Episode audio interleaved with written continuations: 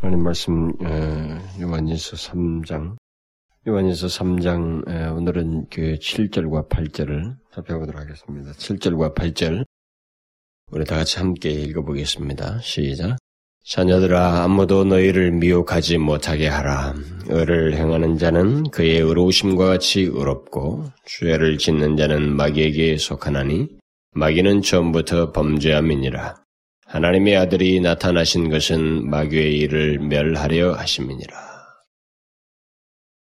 우리는 지난 시간에 그 6절이 중심이 됐습니다만 6절과 9절에 그 언급된 말씀, 어, 특별히 그 그리스도 안에 거하는 자마다 범죄하지 아니한다. 또 하나님께로서 난 자마다 죄를 지을 수 없다고 한 그 말씀들이 무엇을 의미하는지에 대해서 우리가 살펴보았습니다. 그 말씀들은 그리스도인들은 아예 죄를 지을 수 없다는 그런 말이 아니라는 것을 우리가 살펴보았습니다. 분명 그 말씀들은 그리스도인들이 아예 죄를 지을 수 없다거나 어떤 특정 죄들을 지을 수 없다거나 또 지, 죄를 지을 수 없는 어떤 특정인들이 있다거나 또 그런 상태에 마침내 어느 땐가는 이르게 된다거나 뭐 이런 의미가 아니라 그리스도인들은 어, 반복적이고 습관적으로 죄를 지을 수가 없다. 그런 부분에서 죄를 지을 수 없다는 죄에 대한 그 불용성을 얘기하고 있는 것입니다. 그러니까 요한은 어, 반복과 습관을 나타내는 그 현재 시제를 써가지고 어, 이것을 강하게 표현해 준 겁니다. 그 당시 어느 습관을 가지고 설명을 해 준 것이죠. 그래서 6절과 9절에 보면 그 단어들이 죄와 관련된 모든 단어들이 다 현재 시제로 이제 어, 묘사가 되어 있는 것입니다. 그리고 사실 이런 진리는 성경 전체가 어, 똑같이 어, 일맥상통하게 말해주는 내용입니다. 그래서 만일 어떤 사람이 죄를 습관적으로 짓는다면 답은 분명하다는 것이죠. 그 사람은 성경이 말하는 말하는 대로 그리스도인이 아니라는 것입니다. 그가 아무리 교회에서 어떤 일을 하든 그건 큰 문제가 되지 않습니다. 죄를 습관적으로 짓는다면 그는 그리스도인이 아니라는 것입니다. 그리스도께 속한 자도 아니고 하나님께서 난 자가 아니라는 것입니다. 그는 여전히 육신 가운데 있는 자이고 그리스도와 상관이 없는 자라는 겁니다. 그러므로 하나님의 자녀요 그리스도께 속한 자 그리고 속한 자와 그, 그 속하지 아니한 자 사이에는 아주 분명한 차이가 있을 수밖에 없다는 것입니다. 아, 이런 것들을 모호하게 설명하려고 하는 우리들의 그 어, 여러 가지 이론들과 잡다한 설명들은 사실 너무 성경을 자기 마음대로 해석하는 것이라는 거죠. 성경은 분명하게 얘기하는 것입니다. 실제로서 요한은 자녀들아 라고 하면서 이제 어, 그 대조를 7절과 어, 8절에서 또 설명을 해주는데 의를 행하는 자는 그의 의로우심 같이 의롭다라고 말하고 있습니다. 그러면서 8절에서는 하나님께 속하지 않고 마귀에 속한 자가 어떤 자인지를 말하고 있는데 그는 죄를 짓는 자이다. 이렇게 말하고 있습니다. 그 말은 마귀와 같이 죄를 항상 짓는 자이다. 그런 습관을 가지고 있다. 결국 계속 그 습관을 얘기하고 있는 것입니다. 결국 하나님의 자녀와 마귀에게 속한 자의 그 차이가 무엇인가? 하나님의 자녀는 의를 행함으로 죄가 아니라 오히려 의를 행함으로 그리스도의 의로우심 같이 의롭고 마귀에게 속한 자는 의를 행하는 대신 죄를 습관적으로 행한다라는 것입니다. 한쪽은 죄를 습관적으로 짓지 않냐고 오히려 의를 행하지만 다른 쪽은 죄를 습관적으로 행한다라는 것입니다. 이 분명한 대조가 있다는 것이죠. 이런 대조가 있기 때문에 아, 사실상 하나님의 자녀와 그 마귀에게 속한 자 사이는 유사할 수가 없습니다. 아, 우리들의 설명이 좀 유사한 설명을 늘어놓아서 그렇지 유사할 수가 없습니다. 그런데 그 분기점에 이 죄 문제가 껴 있는 것입니다. 하나님의, 자, 하나님의 자녀는 에, 그런 맥락에서 보면 이제 의를 행한다는 말을 하지만 이 죄와 관련해서 특별히 이 단락이 10절까지 강조가 되고 있기 때문에 이제 죄와 관련해서 얘기를 하면은 하나님의 자녀는 죄를 습관적으로 지을 수가 없다는 이것을 우리가 잘 알아야 됩니다. 그러므로 요한은 아무도 너희를 미혹하지 못하게 하라는 엄숙한 경고를 중간에 덧붙이고 있습니다. 죄를 지으면서도 예수를 잘 믿을 수 있다고 어, 생각하거나 죄를 지으면서 신앙생활을 할 수 있는 어떤 궤변들, 어떤 이론들을 가지고 있는 것은 설득력이 없다라는 거죠. 하나님은 사랑이시니 죄를 지어도 괜찮다는 그런 식의 궤변으로 죄를 짓도록 유도하거나 권장하는 미혹에 넘어가서는 안 된다는 것입니다. 이런 말을 사도 요한이 한 걸 보게 되면 물론 그때 당시에는 그런 생각을 말하면서 유포하고 이들에게 말하는 영지주자가 있었습니다만은 어떤 식으로든 어, 사단은 이런 일들을 하고 있다는 거죠. 그리고 어, 사람들 사이에서 이런 잘못된 궤변들이 굉장히 많다는 것입니다. 여러분들이 한번 생각해 보십시오. 그리스도인들을 미혹하게 하는 궤변들이 주로 어떤 것들인가 한번 보십시오. 거의 다 죄와 관련되어 있습니다. 이 성경이 얼마나 정확하고 사실인지 우리가 그것을 발견하게 돼요. 그리스도인들이 말하고 있는 궤변들은 대체적으로 그리스도인의 그 그리스도인들을 미혹하는 모든 궤변들은 죄와 관련되어 있어요. 구원을 얘기해도 죄를 무시한 구원을 자꾸 얘기하고 무엇 그리스도인의 삶을 얘기해도 거기에 죄에 대한 모함을 가지고 그리스도인의 삶을 얘기하려고 하고 모든 것이 죄와 관련되어 있습니다. 여러분 이단들과 그 복음에서 빗나간 사람들의 이 얘기를 한번 가만히 들어보십시오. 그들의 궤변들은 의를 행하는 것을 무시하고 또 죄의 문제를 과소하게 다룹니다. 이단들은 두말할 것도 없고 심지어 복음주의적인 교회들 속에서까지도 이런 문제들이 심심치 않게 드러나요. 의를 행하는 것 대신 성경은 의를 행하는 것, 죄를 짓지 않는 것, 이것을 정, 정확하게 얘기를 하는데, 복음주의적인 교회들 속에서도 이런 모습이 있어요. 의를 행하는 것 대신 의롭게 되는 문제를 굉장히 강조해요. 오늘 본문을 여러분 잘 보셔야 됩니다. 요한일서에서 요한이 무엇을 강조하는지 잘 알아야 됩니다. 오늘날에 이게 하나 어쩌면 유행인지도 몰라요. 세계적인 교회의 그 설교들을 보게 되면 그런 것들이 주로 많이 나와 있습니다만 이게 아마 유행인지도 모르겠지만 그런 부류들이 상당히 있으니까요. 의롭게 행하는 것보다는 그래서 죄를 짓지 않는 것보다는 의롭게 되는 것. 그러면서 죄를 적당히 지어도 그리스도인의 생활을 할 수 있다는 식의 이런 이론들이, 이런 궤변이 교회 안에서, 기독교 안에서 굉장히 일어나고 있어요. 또 일어나 있었고, 과거에도. 의롭게 되는 것은 그저 하나님을 믿는다고 고백하면 된다는 식의 논지를 가지고 쉽게 의롭게 되는 문제를 자꾸 강조하려고 합니다. 그러니까 의를 행하는 것, 그래서 더불어서 죄를 짓지 않는 것에 대해서는 강조가 상대적으로 적어요. 어쩌면 그런 의미에서 그 칭의가 금색이 더 강조가 또 많이 되고 있는지도 몰라요. 어, 성화라든가 그리스도인의 거룩한 삶과 이런 죄 경계하는 이런 문제에 대해서는 강조가 덜 한데 반해서 오히려 칭의는 굉장히 강조를 하는 거죠. 그렇게 함으로써 의롭게 된다는 것, 되는 것에만 초점을 상당히 맞추네. 근데 그것조차도 바르게 설명하는 게 아니면 의를, 의를, 칭의를 바르게 설명하려면 그리스도의 십자가가 들어가야 되거든요. 그리스도의 대속적인 죽음이 적나라하게 설명이 되어야 됩니다. 결국 칭의 설교는 십자가 설교인 것입니다. 그런데 그렇게 하지 않냐고 의롭게 된다는 문제를 얘기하면서 그것을 쉬운 방법을 제시한다는 겁니다. 하나님을 믿는다고 고백하기만 된다면 하기만 하면 된다는 거죠. 예수를 나의 주님으로 입으로 시인하면 고백하면 된다는 이런 식으로 간단하게 자꾸 전한다 이 말입니다. 그러나 의를 행하는 문제, 죄를 짓지 않아야 하는 그리스도인의 모습에 대해서 이 사도 요한이 여기서 지금 그리스도인, 의롭다 칭하심을 받은 의인, 이들에게 있어서의 하나님께로서 난 자의 모습이 어떤지를 말할 때 이것을 중점적으로 말하고 있는 걸 보게 되면 분리시켜서 설명할 수 없고 지금 그는 의를 행하는 문제, 의롭게 되는 비결을 지금 얘기하는 게 아니라 의를 행하는 문제를 얘기하고 있다는 것입니다. 그것이 중요하다는 거죠. 결국에 가서 결국 그리스도인은 의를 행하는 자입니다. 의롭게 되었으면 의를 행하는 자예요.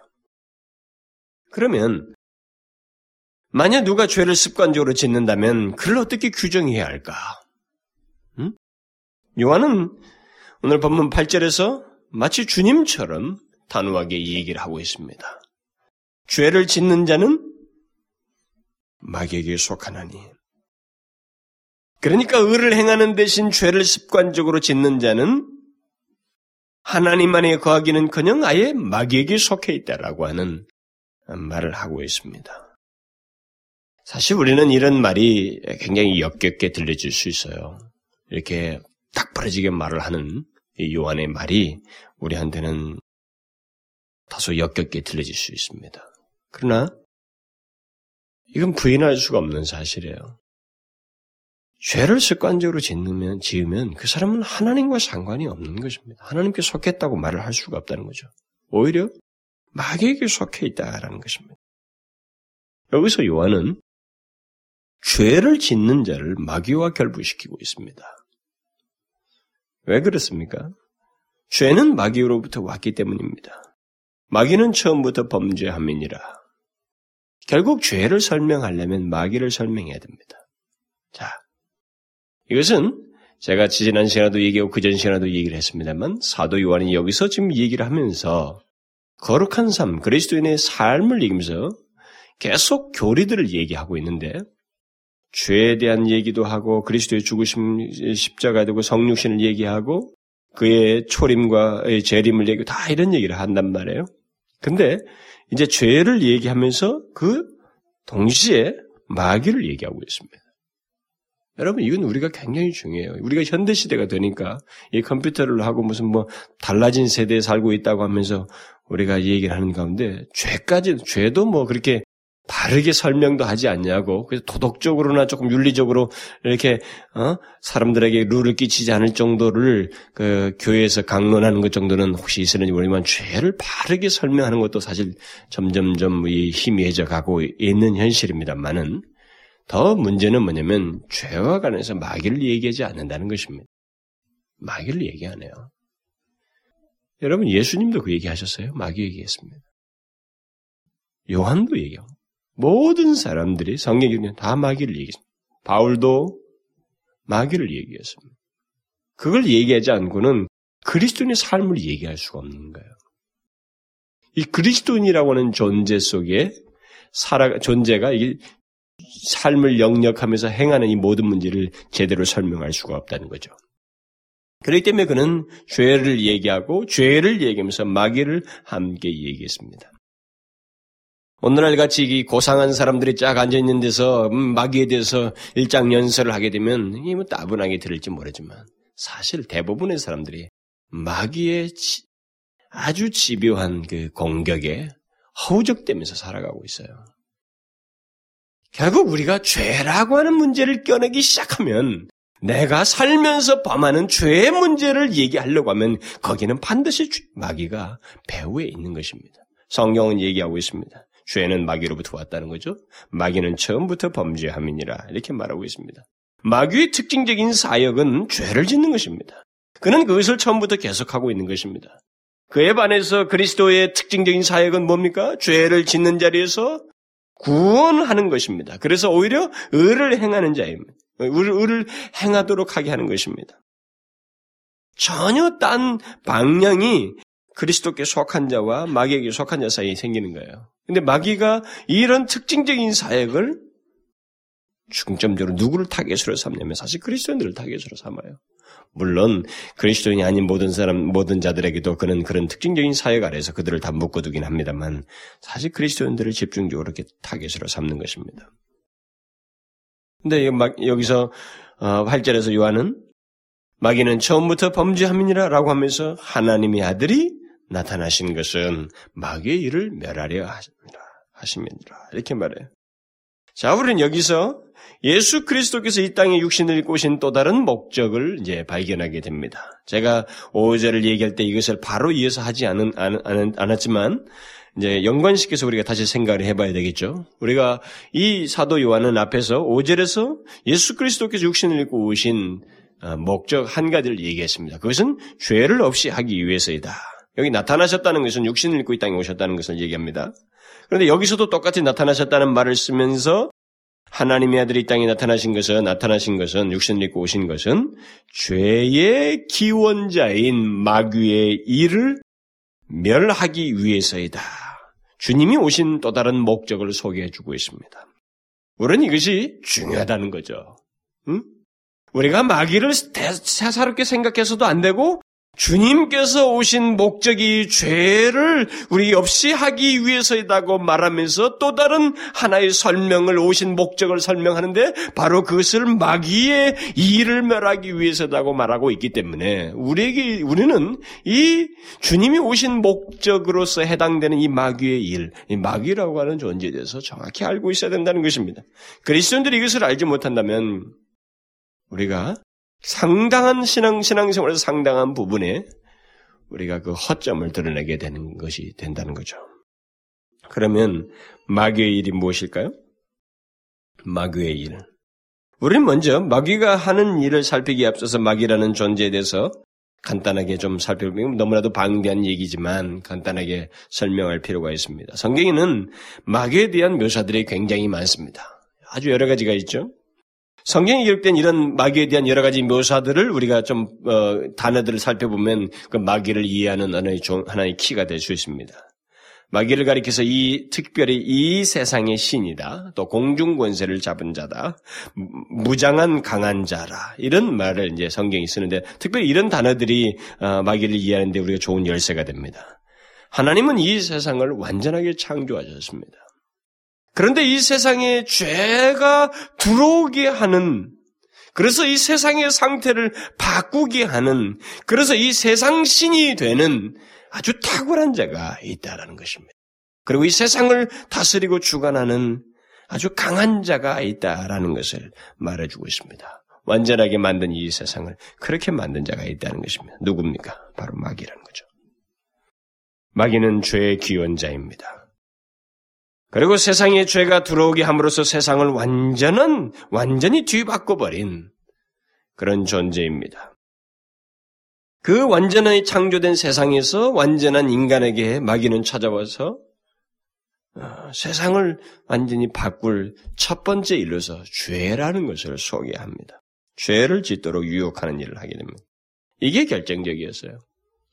이 세상에, 세상이 죄가 없는 세상에서 죄가 들어옴으로써 죄가 있는 세상으로 바뀌는 대이 역전에 그 출발자가 마귀라는 것입니다. 그렇기 때문에 죄를 얘기할 때 바로 그런 첫 시작자이고 그것을 계속 조성하고 주관하는 자인 이 마귀를 알지 못하고는 설명할 수가 없다. 죄라는 것을 우리가 그렇게도 흔하게 짓는 죄라는 것을 도저히 설명할 수가 없다는 것입니다.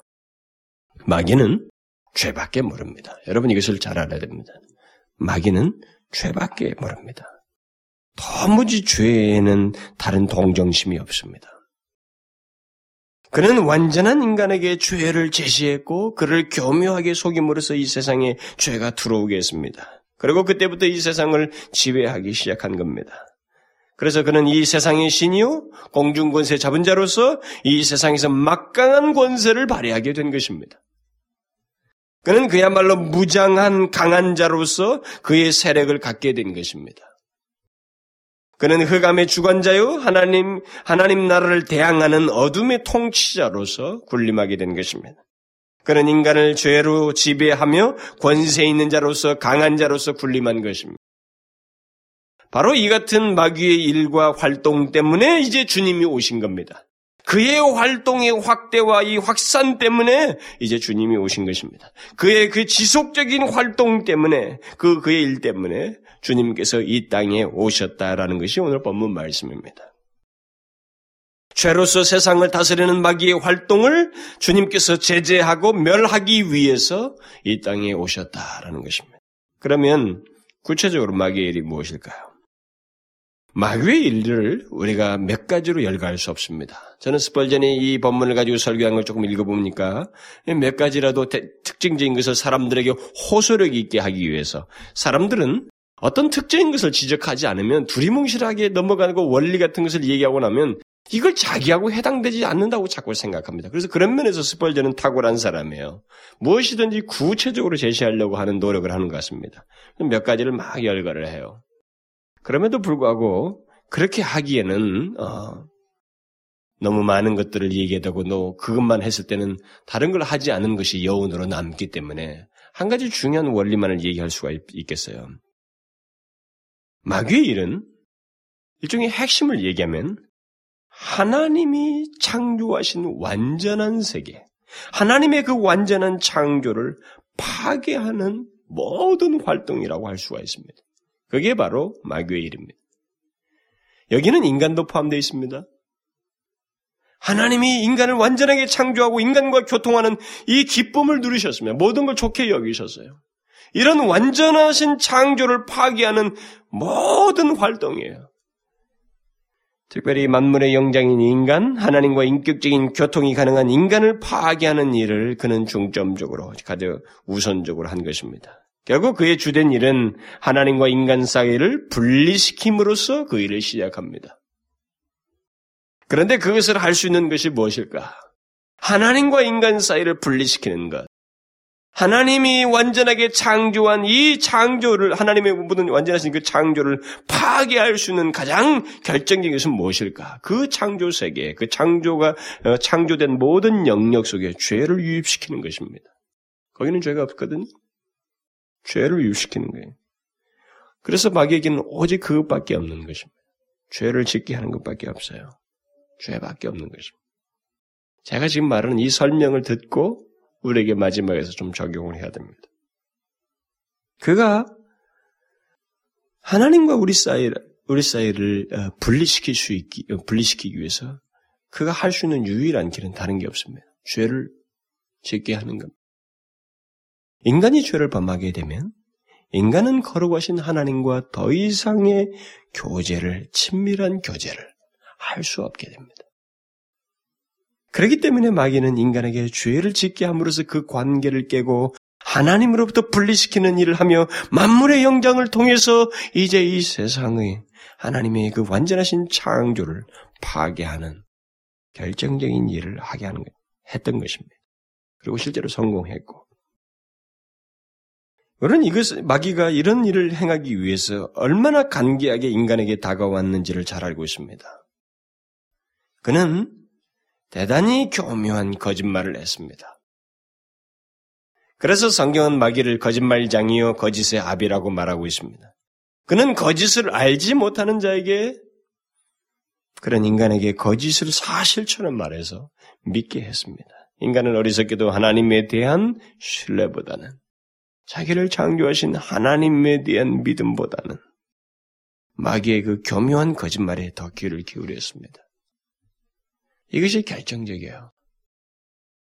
이것이 하나님이 그 하나님께서 완전하게 창조하신 이 모든 세계를 뒤바꿔 놓은 결정적인 것이 됩니다. 하나님과 인간 사이의 관계는 틈이 나지고 결국은 분리되고 깨어지게 되었습니다. 그래서 마귀의 활동에는 다른 것을 기대할 수가 없습니다. 조금만 치도 선이 없어요. 오직 죄악입니다. 이걸 알아야 돼요. 그에게는 오직 죄악입니다. 죄악으로 인해서 하나님과 멀어지게 하고 멸망에 이르게 하는 것이 오직 그가 할 수 있는 일이에요. 이것을 우리가 잘 알아야 됩니다. 여러분과 제가 짓는 모든 죄의 영역 속에 바로 그와 같은 동기와 그와 같은 열심을 가지고 마귀가 다가오고 있다는 사실을 우리가 잊지 말아야 됩니다. 그는 처음부터 그런 일을 해왔어요. 마귀가 하나님과 인간을 분리시키기 위해서 하는 일은 방법과 양태는 다양할지 모르지만 한마디로 요약해서 어떤 식으로든 그냥 죄만 짓게 하는 거예요. 뭐 교묘하게 쓰든 뭐 무엇을 쓰든 무슨 방법을 쓰든 뭐 사람에 따라서 얼마든지 다양할 수 있습니다.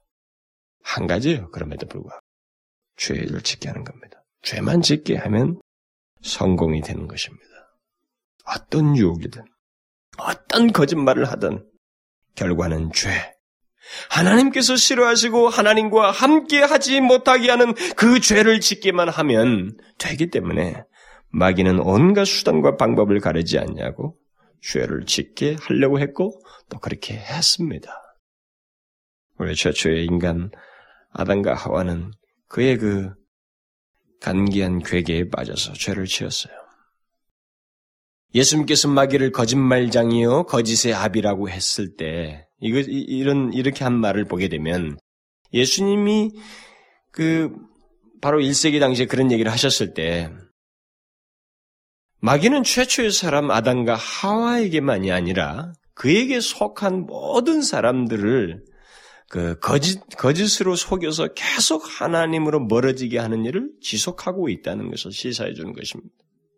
주님은 거짓말장이요 거짓의 아비라고 하는 이 말을 유대인들을 향해서 했습니다. 그러면 그 당시에 유대인들 가운데는 결국 마귀를 거짓말장이로서 거짓의 아비로서 그 아니 거짓말장이 거짓의 아비가 그들 가운데서 활동하고 있다는 것을 시사해 주는 것입니다. 그러니까 그의 활동의 주요한 방법은 우리 인간에게 무엇인가 거짓을 말하여서 하나님으로부터 멀어지게 하는 하나님과 분리시키는 일을 계속 해온다는 것입니다. 그런데 놀랍게도 그의 거짓이 어필이 된다는 거예요. 예수님 당시 아담과 하와이도 그렇고 예수님 당시도 그렇고 계속 그것이 어필이 된다는 것입니다. 아담 때부터 마귀가 했던 그 주된 거짓, 거짓이 뭡니까? 여러분들이 잘 보십시오. 마귀가 쓰는 이 거짓은 아, 거짓의 아비로서 거짓말장애로서 물론 뭐 성경인 살인자요 이런 말도 있고 뭐 여러 가지 단어가 있어요. 근데 특징적으로 아담과 하와에게 시작됐던 그 원조를 생각하면 또 예수님께서 거짓, 거짓의 아비라고 한 것을 염두에 뒀을 때 이것을 중점적으로 설명을 하자면 그렇습니다. 아담 때부터 마귀가 주로 써먹었던 거짓의 그 내용이 뭐예요? 주된 거짓이 뭡니까? 이것은 하나님을 오해시키는 겁니다. 하나님에 관한 것을 인간에게 거짓되게 말을 하는 것입니다. 인간과 하나님은 처음부터 하나님 거짓을 끼고 있지 않았습니다. 하나님을 바르게 이해하고 바르게 신뢰하고 그랬어요. 네, 마귀는 하나님에 관한 것을 인간에게 거짓되게 말함으로써 하나님을 오해하게 하는 것입니다. 이것을 마귀가 해요. 아담과 하와 때 그것을 그가 또 하고 했습니다. 그런데 오늘날 실제로 수많은 사람들이 똑같은 일을 하고 있습니다. 여러분 마귀가 하와에게 찾아와서 말한 게 뭡니까? 마귀는 하나님께서 인간에게 베푼 최대의 축복을 속박이라고 거짓말 쳤어요. 하나님이 인간에게 모든 걸 다 주셨습니다. 정말로 얼마든지 주님과의 교제 속에서 모든 허락된 것을 누리게 하셨습니다. 단 선악과를 두신 거예요.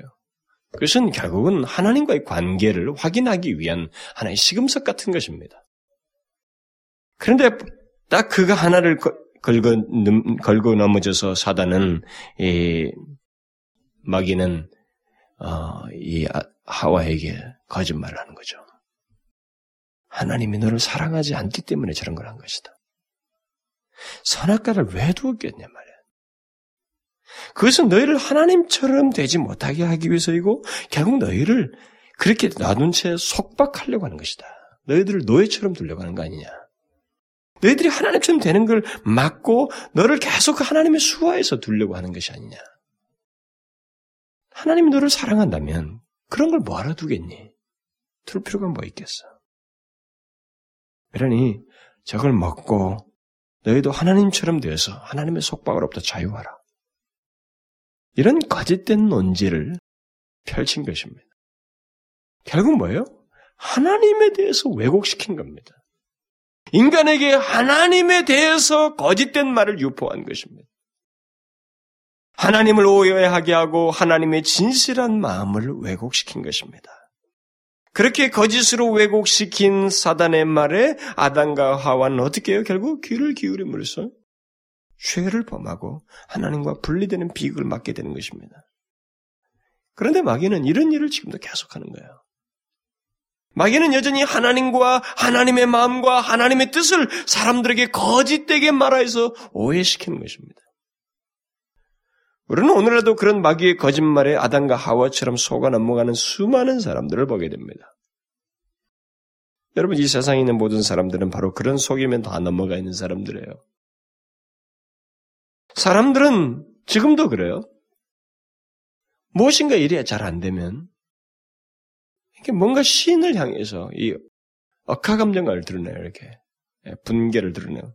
이상하게 인간들이 그렇습니다. 그리고 무엇인가 하나님에 대해서 설명을 하려고 해도 이 사람들은 오히려 하나, 이 성경이 말한 이런 것을 들었을 때 그건 하나님은 독선적이라고 봐요. 하나님은 잔인하신 분이라고 자꾸 생각합니다. 사랑이 없는 분이라고 생각. 하나님이 세상을 다스린다면 어떻게 이럴 수가 있는가? 어떻게 빈곤이 있을 수 있고 이래서 이런 하나님에 대한 그런 오해된 말을 합니다. 이게 어디예요? 출처가? 하나님에 대한 거짓된 생각을 집어넣고 우리를 속이는 바로 사단으로부터 기인된 것입니다. 모든 인간들 속에 그것이 다 짙게 깔려 있어요. 그런 거짓에 모든 인간들이 속아 넘어가고 있는 것입니다. 아담과 하와를 속였던 똑같은 방식으로 모든 인간들이 속고 있다는 것이죠. 그런데 심지어 예수를 믿는 사람들까지도 그런 유사한 소리를 해요. 나는 하나님을 더 이상 믿을 수가 없어. 하나님은 살아계시지 않는다고 살아계신다면 어찌 이럴 수가 있어? 하나님은 너무 독단적이셔. 독선적이라고 독재자야. 여러분 그런 말 우리가 많이 하잖아요. 이 같은 하나님에 대한 반응은 마귀의 거짓말에 사람들이 속아 넘어가서 나오는 태도입니다. 그러니까 소위 예수를 믿는 사람들도 그런 거짓된 하나님에 대한 왜곡된 거짓을 듣는다는 거예요. 듣고 하나님께 그런 반응을 보인다는 것입니다. 아담과 하와가 그 거짓에 속아서 하나님께 그런 잘못된 행동을 불순종이라고 하는 태도를 불신앙적인 태도를 보인 것처럼 오늘날도 사람들이 그런 태도를 보인다는 것이죠. 오늘 어떤 사람들은 기독교 복음의 융통성을 운운하면서 마귀의 거짓에 속는 어, 속는 티를 내요. 어떻게 냅니까? 적당히 세상을 즐기면서도 예수를 믿을 수 있다는 생각, 그런 생각을 자기 입으로 쉽게 내뱉어요. 근데 그런 생각이 다 어디서 온 거예요? 사단입니다. 처음부터 그런 식으로 속였던 마귀예요. 마귀는 또 어떤 사람들에게 이런 생각들을 집어넣죠. 그리스도인의 삶이라는 것은 너무나도 답답하고 재미가 없다는 거죠. 여러분 이런 얘기 많이 하잖아요. 우리 특별히 젊은이들이라든가 요즘 또 어, 결혼해서 젊은 시기에 한참 그 신혼생활하는 이런 사람들은 그런 말 참 많이 해요. 예수 믿는 건 그렇게 고리타분하게 믿을 필요가 없다는 거예요. 너무 그렇게 답답하고 재미없게 믿을 필요가 없다는 거죠. 그러면서 예수를 믿지만 이 교회는 좋은 끝나풀이에요. 자기들끼리 팀워크를 다져서 어울리고 재미를 보는 한이 끝나풀이에요. 그렇게 하면서 있는 그런 그룹들은 적당히 세상 재미를 보면서 자기들끼리 모였을 때는 교회 친구들이에요. 근데 지들끼리 모였을 때는 뭐 카드도 하고 고도리도 치고 또 같이 어디도 어울려서 다니고 그런 것에 대해서 아무런 누가 중간에 이런 것을 우리가 경건치 못하게 돼 하지 말자. 제동 그런 것도 없어요. 같이 어울리면서 이렇게. 그러면서 자기들은 서로가 내뱉는 거죠. 그리고 성경 공부에 나오면 입을 다 맞춰서 다 말을 하는 거죠. 아, 그렇게까지 예수 믿을 필요가 없다. 그러니까 죄를 지어도 그렇게 심각하게 생각할 필요가 없다는 식의 융통성을, 그런 생각을 이렇게 말을 해요. 융통성 있게 살, 신앙생활을 해야 된다고 말을 합니다. 저는 그 한국에서도 그런 사람들 보았습니다만 제가 호주에서 사역할 때도 그랬어요. 그런 생각들 가지고 있더라고. 그런 얘기를 저한테 실제로 한 사람도 있었고. 이게 다 뭐예요? 거짓된 생각들입니다. 사단이 속인 거예요. 이런 모든 생각은 마귀의 거짓말에서 나온 것입니다. 그런 생각들은 하나님의 진리와 하나님의 거룩함에 대한 거룩하심에 대한 마귀의 궤변입니다. 거짓말이에요. 하나님의 거룩하심은 그런 식으로 대할 수 없습니다. 그런 식으로 그 대충 설명할 수 없어요. 왜 사람들이 그렇게도 마귀의 거짓말을 쉽게 받아들일까요? 왜 이렇게 사람들이 쉽게 마귀의 거짓말을 받아들이면 믿을까? 여러 가지 이유가 있겠습니다만, 그 아담과 하와에게 한 그 태도만 가지고 보게 되면 마귀는 죄를 짓게 유혹을 하고 거짓말을 유포하면서도 그는 아주 훌륭한 일을 한 가지 더 합니다. 안전장치를 뒤에다 더 말해요. 죄를 지어도 괜찮다고 하는 죄의 결과에 대해서 두려울 필요가 없다는 식의 죄의 결과에 대한 안심시키는 어떤 거짓말을 덧붙입니다. 그런 생각을 연이어서 갖게 해요. 이게 아담과 하와이 했던 거 아닙니까? 뭐라고 그랬어요? 하나님은 선악과를 먹는다는 정령 죽으라 그랬어요. 반드시 죽는다고 그랬습니다. 그러나 마귀는 뭐라고 말합니까? 먹으라고 하고 유혹을 잔뜩 해놓고 거짓을 말해서 죄를 짓도록 해놓고 죄 지을 그 사람에게 안전장치를 말해주는 거예요. 절대 안 죽어. 결코 죽지 아니하리라. 죽음 같은 것은 너에게 해당되지 않는다고. 이런 안전장치를 말한다는 거죠. 거기까지 거짓을 말한다는 거예요. 그래서 심지어 그리스도인들까지 넘어가는 게 바로 이거예요. 많은 그리스도인들이 죄를 진 데서 아 뭐 죄에 대해서는 그래도 좀 융통성이 생각을 하고 여기 죄를 범하게 되는 어떤 사람들은 죄에서 좀 갈등해요. 갈등하는 사람들이 어디서 넘어지냐면 주변에 누군가가 사단의 그런 꾀임에 그 사람에게 직접 넣기도 하고 누군가를 통해서 뭐 그런다고 해서 우리가 그거 하나 진다고 해서 뭐 당하느니 무슨 문제가 생겨? 큰 문제가 안 생기잖아. 뭐 주님이 또 우리를 십자가에서 다 죽으셔 용서하셨는데 뭐 뭐가 문제야? 이런 거짓된 죄를 짓고도 괜찮을 것이라고 하는 그 결과 안심시키는 사단의 거짓이 덧붙여서 와지기 때문에 심지어 그리스도인들까지 죄를 쉽게 짓는 일이 생겨요.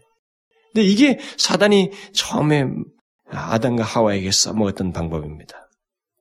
그런데 오늘날도 사람들은 옛날 하와처럼 이 같은 마귀의 거짓말을 듣고 있다는 거죠. 죄를 지으면 그 결과가 어떻게 될 것인지에 대해서 하나님의 말씀보다는 마귀의 거짓에 더 귀를 기울인다. 마귀는 죄를 지어도 괜찮다라는 말을 서슴없이 합니다. 죄를 지으려고 하는 사람에게 갈등하려고 하는 사람에 바로 그 생각을 뒤어서 덧붙입니다. 여러분들은 그런 경험 해봤을 거예요. 저는 어렸을 때 저 그런 경험, 그런 생각들을 많이 했습니다. 죄를 조금이라도 두근거리고 갈등할 때 한편에서 뭐 큰 문제가 안 된다. 괜찮다. 라고 하는 그런 또 다른 달콤한 그 안전한 말이 제 귓가에서 말이 제 마음에서 울리는 것들은 그게 누구예요? 출처가 사단인 것입니다. 사단은 그런 안전장치를 우리에게 계속 말합니다. 이 세상에 죄한 이 사람이 어디 있느냐? 그래도 잘 살고 있지 않느냐? 죄를 짓고도. 그리고 죽은 다음에 심판이라는 게 어디 있어?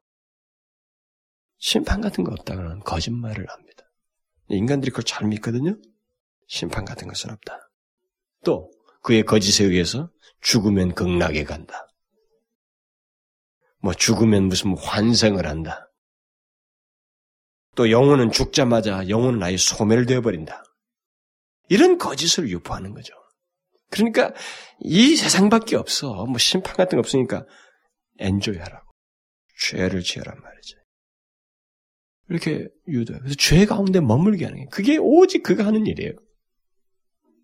그러나 여러분, 이제 우리는 여러분과 저는 감사하게도 이런 마귀의 실체와 마귀가 했던 일들이 어떻게 결과가 드러났는지 잘 알고 있습니다. 이것을 알고 이제는 더 이상 속지 말아야 되는데요. 어떻게 됐어요? 마귀의 그 같은 그 안심시키는 거짓말이 안전장치가 정말 안전했습니까? 정말로 죽지 않게 되었느냐는 거예요. 그것은 아니죠. 죽었습니다. 그 말이 거짓이라는 것이 드러났어요. 아담과 하와는 죽었습니다. 사망을 맛보게 됐습니다. 마귀가 유혹하여 죄를 짓게 하는 그 죄는 하나도 안전장치가 없다는 것을 보여주었습니다. 그러니까 우리가 명심할 것이 있습니다. 내가 죄의 유혹을 받고 있을 때, 이 죄는 하나도 안전장치가 없다는 것입니다. 이 죄는 아무런 안전장치가 없어요. 거기에 달콤하게 괜찮아, 뭐 이래도 괜찮고 뭐래도 괜찮다고 하는 이런 달콤한 마귀의 속임수, 이 거짓말은 다 거짓이라는 겁니다. 하나도 믿을 게 뭐가 된다는 것이죠. 죄를 짓는 한 그 결과는 좋지가 않습니다. 예, 일시적으로 돈을 좀 더 얻게 하고 쾌락을 갖게 할 수 있을지 모르지만 그것은 안전한 게 아닙니다. 그건 아직 끝장난 게 아니에요. 결국 죄가 주는 결과를 마포해야 됩니다. 죄를 지었을 때, 죄를 짓는 인간들에게 있어서는 그 결과로 사단의 지배 아래 귀속되게 되는 것입니다. 마귀는 하나님의 속박에서 어, 벗어나라고 사람들을 부추기고 거짓말을 하지만 결국은 자신의 지배 아래서 사람들을 묶어두는 것입니다. 이것을 주님께서 말씀하셨어요. 강한 자가 무장을 하고 자기 집을 지킬 때에는 그 소유가 안전하되 그랬습니다. 여기 강한 자는 마귀입니다. 마귀가 무장을 하고 자기 집을 지킬 때는 자기 집이 있다는 거죠. 그 소유가 소유는 뭐예요? 거기에 속한 사람들입니다. 결국 죄를 지어서 마귀를 추종이 따랐던 사람들은 그의 소유가 되어서 그 영역 안에서 지배를 받고 그에게 귀속되어 있다는 것입니다. 그리고 그가 지키고 있다는 것입니다. 뭐예요? 벗어나지 못하게 지키고 있다는 거죠. 강한 자로서 무장을 한 채 지킨다. 그러니까 굉장한 관리를 하고 있다는 것입니다. 그래서 넌 크리스찬이 흑암의 나라에 있는 자가 하나님의 아들의 나라로 오기 위한 이 복음이 전파돼서 오는 과정에서 이 사람은 많은 시련을 겪기도 하는 것입니다. 왜요? 사단 때문에 그렇습니다. 한 사람이 예수를 믿는 것 때문에 굉장히 주변에서 부모들이 뭐 꿈을 꿨는데 어쩌고 우리 집에 누가 어떻고 사고가 나고 뭐 이랬다고 하면서 계속 핍박을 하는 이런 조작을 계속 사단이 하는 그런 걸 조금 많이 봤어요. 실제적으로 제가 호주에서 어떤 한 자매가 저 때문에 그것 때문에 몇 번 상담을 했어요. 그래서 그 어머니 때문에 신앙생활을 좀 잘하려다가 교회를 안 나와. 왜 안 나오냐니까 그것 때문에 어머니가 제발 교회 좀 나가지 마라고. 너희 때문에 우리가 아프고 뭐 어쩌고 이렇다고. 그러니까 그 어머니 말을 그 모정을 생각해서 또 안 나오는 거예요. 그 좀 괜찮아지면 그 다음에 또 오고. 근데 그것이 또 계속 주거니 받거니예요. 그런 식으로 사단은 써먹는 거예요. 그는 강한 자입니다. 결국 죄의 결과는 영원히 무적행에 빠질 자의 종과 노예로서 계속 있게 되는 것입니다. 그래서 그리스도를 알지 못하는 이 세상은 바로 그런 처지에 있습니다. 처지에 있다는 것이죠. 사단에게 귀속돼서 그의 종로를 타고 있다는 것입니다.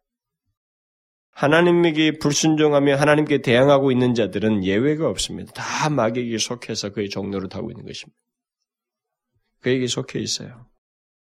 마귀에게 속한 자는 다른 게 아닙니다. 우리는 이 말을 쓸 때 뭐가 특별하게 사악한 행동을 하는 것을 생각하면 안 됩니다. 마귀에게 속한 자는 이 세상에서 우리가 봤을 때 비교적으로 볼 때 고상하고 지성적이고 나름대로 존경받는 사람일 수 있습니다. 외모상 착한 사람일 수 있어요. 저는 어떤 사람이 이런 말을 해요. 자기 남편이 복음 전도를 하는데 우리 남편을 세면서 정말로 너무너무 착한 사람이라고. 정말 흠이 없는 사람, 그렇게 마음이 착하고, 정말 다 그냥, 하, 정말 예수만은 안 믿는다. 바로 그거예요, 여러분. 여러분, 이 세상에서 아무리 착하고, 와이프가 인정할 정도로 성품이 착하고, 소, 소용없어요. 바로 아무리 외형상 지성적이고 탁월한 지혜를 가지고 고풍스럽고 고상하고 존경을 받고 성품이 착한 듯 해도 그 사람은 마귀에게 속한 자입니다. 가장 극한 용어가 해당되는 거예요. 그냥 나쁜 사람 요 정도가 아니라 영원히 멸망할 무정행이 들어갈 마귀에 속한 자인 것입니다. 그는 그의 조종을 받고 있는 것입니다. 그 착해 보이는 그 번성조차도 그의 조종을 받고 고집을 부리며 그리스도를 거절하고 있는 것입니다. 주님께 불순종하고 있는 것입니다. 하나님의 말씀과 뜻에 대해서는 전혀 마음을 열지 않는 강한 옹고집을 드러내고 있는 것입니다. 강한 자가 그의 수하에 두고 그를 지키고 있는 것입니다.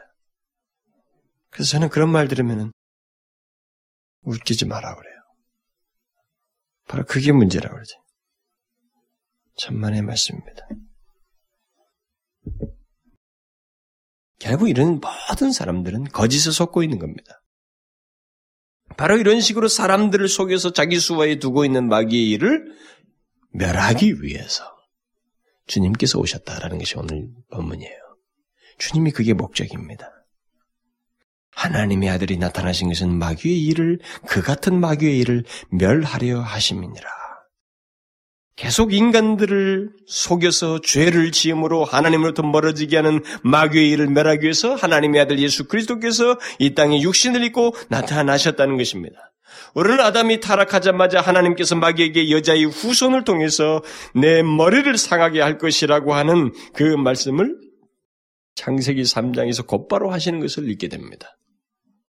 하나님은 이미 예수 그리스도께서 마귀의 일을 멸하기 위해서 이 땅의 여자의 후손으로 오셔야 된다는 것을 미리 말씀해 주셨어요. 그러면 여자의 후손으로 오신 예수 그리스도께서 어떻게 마귀의 일을 멸하셨어요? 주님은 제일 먼저 자신이 오셔서부터 마귀의 거짓말을 깨버리는 그것을 증명하시는 일부터 하셨습니다. 결국 뭐예요? 하나님의 아들이 천한 인간의 육신을 입고 이렇게 유한하고 질병에 걸리고 다른 사람들에게 제한을 받는 그런 육신의 육신을 입고 오셨다는 것이 무엇을 의미합니까? 마귀가 처음에 하와에게 뭘 속였어요?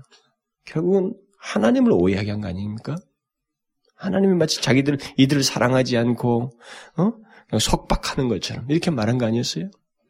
그러나 주님이 오신 것은 무엇을 말합니까? 그것에 대한 반증입니다. 하나님은 우리를 사랑하신다는 겁니다.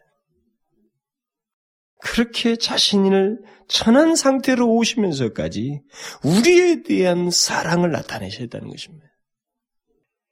결국 하나님은 이 땅에 육신을 입고 오셔서 죽으시면서까지 자신이 우리를 사랑하시고 있었다는 것을 증명하셨어요. 마귀가 했던 것은 다 거짓이라는 것을 증명해 준 것입니다. 하나님의 아들께서 이 땅에 오신 것은 우리를 사랑하시기 때문이라는 것을 보여주신 것입니다. 하나님이 세상을 이처럼 사랑하사 독생자를 주셨으니 마귀는 하나님에 대해서 하나님의 본심에 대해서 거짓말을 거짓말을 해왔다는 것을 하나님의 아들이 인간의 육신을 입고 오심으로써 분명히 밝혀 주신 것입니다. 그뿐입니까? 마귀가 했던 모든 말들이 불어넣은 인간들의 생각 속에 집어넣은 모든 생각들이 거짓이라고 하는 것을 주님께서 직접 가르치심을 통해서 드러내셨어요. 하나님에 대한 태도, 죄에 대한 이해, 하나님의 백성들의 삶에 대한 이 모든 왜곡된 생각들이, 이 뒤섞인 생각들이 출처가 어딥니까? 사단이에요. 마귀입니다. 여러분 예수님 당시 이전에도 이스라엘 백성들 속에 있었지만은 예수님 당시에도 바리새인과 서기관들에서 많은 사람들에게 잘못된 하나님에 대한 태도와 죄에 대한 이해와 하나님의 백성들의 삶에 대한 잘못된 주장들이 그들 가운데 유포되어 있었습니다. 그렇죠? 어떻게 했습니까? 삶은 의식적이었고 위선적이었습니다. 죄에 대해서는 모호하고 형식적이었어요. 하나님의 원하심과 중심이 무엇인 데서는 캐치하지 못했습니다. 하나님에 대한 태도도 형식적이었습니다. 그저 의식적으로만 지키는 것이었어요. 전심으로 마음을 다해서 하나님을 섬기는 것이 무엇인지를 알지 못하는 형태를 가지고 있었습니다. 그것을 소위 하나님의 백성들이라고 하는 그 그룹 사이에서 사단이 조종하여서 활동하여서 그런 일을 만든 것입니다. 그러나 주님께서 뭐라고 말씀하셨어요? 산상순 같은 뭐라고 말합니까?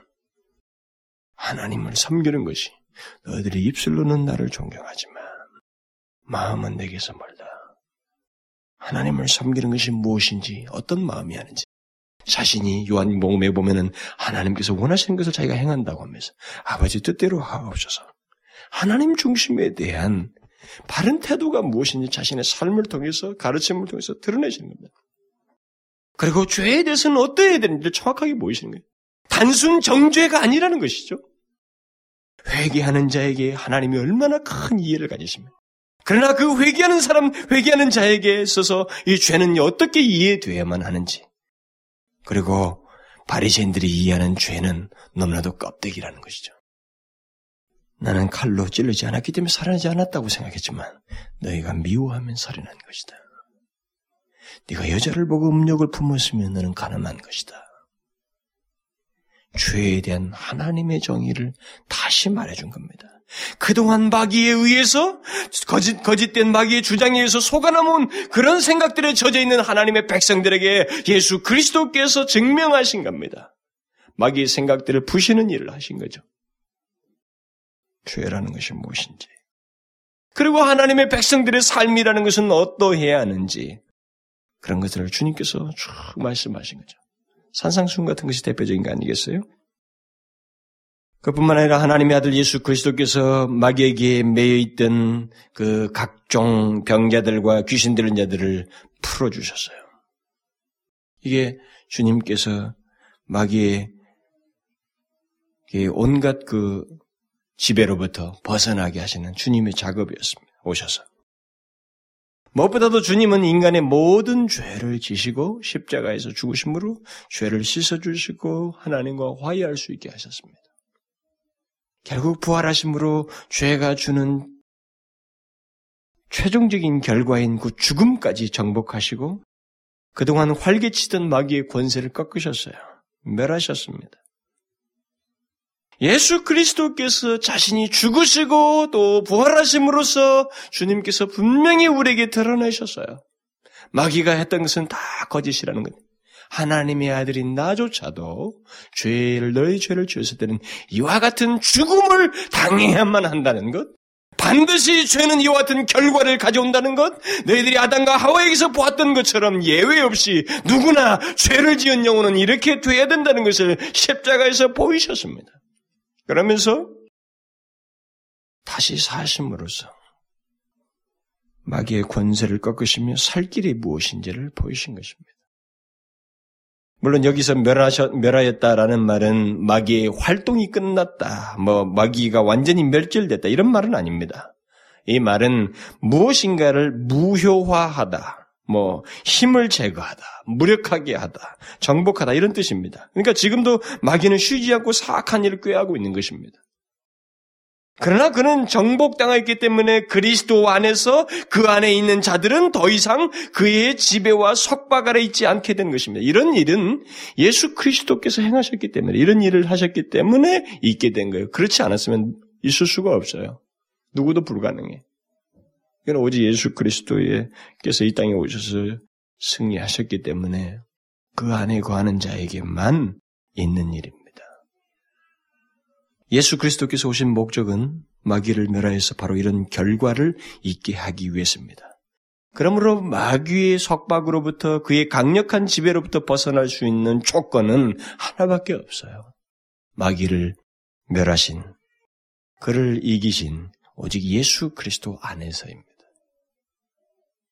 예수 그리스도께서 이 땅에 육신을 입고 오셨기 때문에 이런 일이 있게 되었고, 그 안에, 그렇기 때문에 그와 연합되어 있지 않으면 그를 믿지 아니하면 그 안에 있지 아니하면 이 죄가 주는 그 결과와 이 사단의 지배로부터 벗어날 수가 없습니다. 사단의 지배로부터 인간이 벗어난다는 것은 엄청난 일입니다. 여러분 이것은 우리가 정말 신비스럽게 성경에 많은 진리들을 한 가지 한 연관된 것들을 다 풀어서 설명하기 좀 복잡한 문제겠지만 이것은 사람의 힘으로 되지 않아요. 그것은 엄청난 일입니다. 인간 세계, 이와 같이 우리 제한된 공간 세계 속에서는 우리 스스로 자력으로 할 수가 없습니다.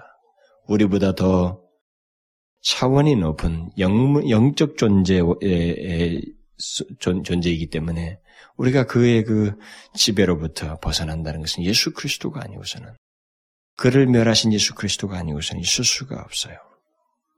자, 그렇다면 예수 그리스도께서 오신 목적이 죄를 없이 하기 위함이고 마귀의 일을 멸하기 위해서라면 그리스도인은 분명히 죄와 쉽게 타협할 수 없다는 결론을 우리에게 줍니다. 또 마귀의 유혹과 속임에도 쉽게 타협할 수 없다는 진리를 우리에게 여기서 전해줍니다. 잘 알아야 돼요. 만일 예수를 믿는다고 하면서 죄와 마귀의 일을 쫓거나 타협한다고 한다면 그는 스스로 그리스도를 거스려서 싸우는 자가 된다는 것을 말합니다. 이것을 우리가 명심해야 돼요. 만, 마귀는 우리에게 다가와서 오직 죄, 오직 죄랍니다. 심지어 하나님 그리스도 안에 머무는 자까지도 그에게서 그 평안을 앗아가고 자기 자신을 하나님과의 관계에서 그 소원한 관계를 유도해내기 위해서 우리에게 끝없는 죄를 유도합니다. 미혹해요. 그런데 무슨 죄이든 그 죄의 미혹에 우리가 넘어지게 될 때, 그것은 우리에게 하나님과의 그, 그 관계에서 누리는 기쁨과 많은 향내들, 이런 것들을 순식간에 앗아가요. 우리는 이 인격체가 이상하게 반응을 일으킵니다. 슬퍼요. 자유하지 못합니다. 그것 때문에 아픔을 겪어요. 여러분 다윗이 그러잖아요. 그 범죄한 것 때문에 정말 뼈가 떨리는 고통을 겪으면서 하나님 앞에 탄식하지 않습니까? 회개하지 않습니까? 이런 일이 있게 되는 거예요. 저는 어떤 사람들이 예수를 믿으면 모든 것이 죄의 완전한 용서를 받았다. 그게 맞거든요. 주님의 용서는 우리에게서 사실 과거, 현재, 미래라고 하는 이 시간적인 우리가 우리에게서는 이 시간적인 개념이 있지만은 하나님에게 있어서는 그게 아니거든요. 죄 용서, 우리 그러니까 우리 미래 죄까지 용서받은 건 맞아요. 그런데 그 진리를 어떻게 오용하고 있냐면 그렇기 때문에 죄에 대한 회개 이런 거 할 필요 없다. 그 죄, 그 죄를 가지고 그렇게 막 고통하고 슬퍼할 누가 고통하라고 합니까? 경건한 사람에게는 다윗 같은 아픔이 생기는 거예요. 죄는 바로 그런 효과와 결과를 유출해내기 때문에 사단이 끊임없이 우리를 공격하는 거예요. 결국 우리는 죄와 마귀의 일에 대해서 타협할 수가 없습니다. 그게 지금 여기서 말하는 그리스도 안에 있는 자예요. 하나님께로 난 자입니다.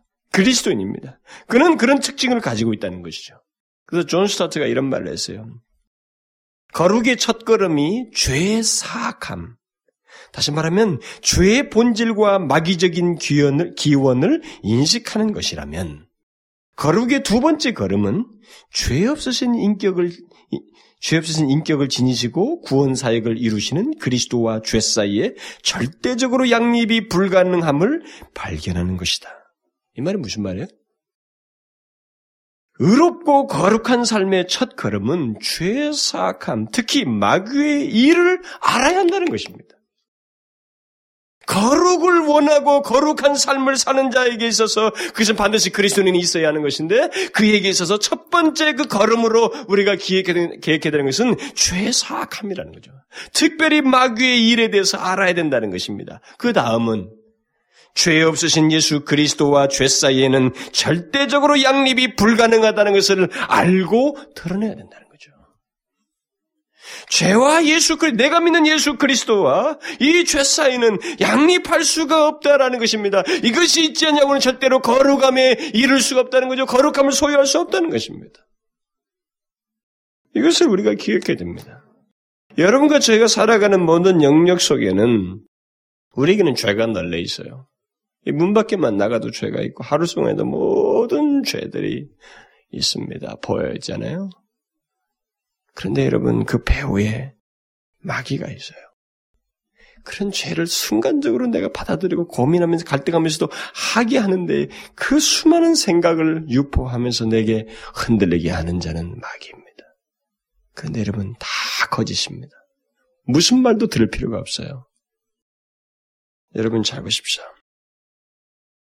보통 기도원에 가서 그 마귀 들리고 귀신 들리고 뭐 이렇게 뭐 이렇게 막그 정신 이렇게 나가는 사람들 있잖아요. 성경적으로 말하면요. 여러분과 제의 인격체 있잖아요. 이지, 감성, 이, 예, 있잖아요. 이 인격체가 하나님의 진리 안에서 이렇게 그냥 정상적으로 깨어 있을 때는 절대로 마귀한테 우리가 넘어가지 않습니다. 마귀가 아무리 수단과 능력을 발휘해도 우리 인격을 그렇게 지 맘대로 하지 못해요. 그들이 스스로 그 이성과 판단하게 하시는, 분별케 하시는 이것을 확 자기들이 무시하고 몽롱하게 그것을 내 던지기 때문에 사단이 그들을 갖고 노는 것입니다. 그래서 귀신이 되는 거예요. 인간은요, 절대 그렇게 안 됩니다. 그렇다면, 여러분과 저에게 마귀가 어떤 식으로든 우리의 이지를 건드리잖아요. 생각에 많은 생각을, 요 동료를 일으키잖아요. 이것은 받아들이지 않으면 끝이에요. 받아들이지 않으면 여러분과 저는 그 꼬임에 그 유혹에 거짓말에 넘어가지 않을 수 있습니다. 주님께서 오신 것은 바로 그것을 멸하기 위해서 오셨습니다. 이걸 알아야 됩니다. 이것을 멸하기 위해서 주님이 오셨다는 걸 알아야 돼요. 그렇다면 우리는 이것을 대항할 줄 알아야 된다는 겁니다. 그리스도께 속한 자는 특징이 뭐겠어요? 이걸 대항한다는 거예요. 분별한다는 거죠. 분별해서 거절한다는 것입니다. 여러분, 다만 악에서 구하옵소서. 주기도, 뭐, 주께서 가르치신 기도가 있잖아요. 왜 그 기도 가르치신 줄 알아요? 그 악은 악한 자입니다. 사실 번역을 정확하게 하면은. 악한 자에게서 구하옵소서요. 우리는 악한 자에게서 구하옵소서. 라는 말을 해야 돼요. 그는 우리를 그렇게도 수많은 거짓말을 통해서 넘어뜨리려고 하거든요. 분별하십시오. 그리고 여러분과 제가 거룩하기 위해서는 이 거룩한 삶을 살기 위해서는 이 단계를 잊지 말아야 됩니다. 죄의 사악함을 알아야 돼요.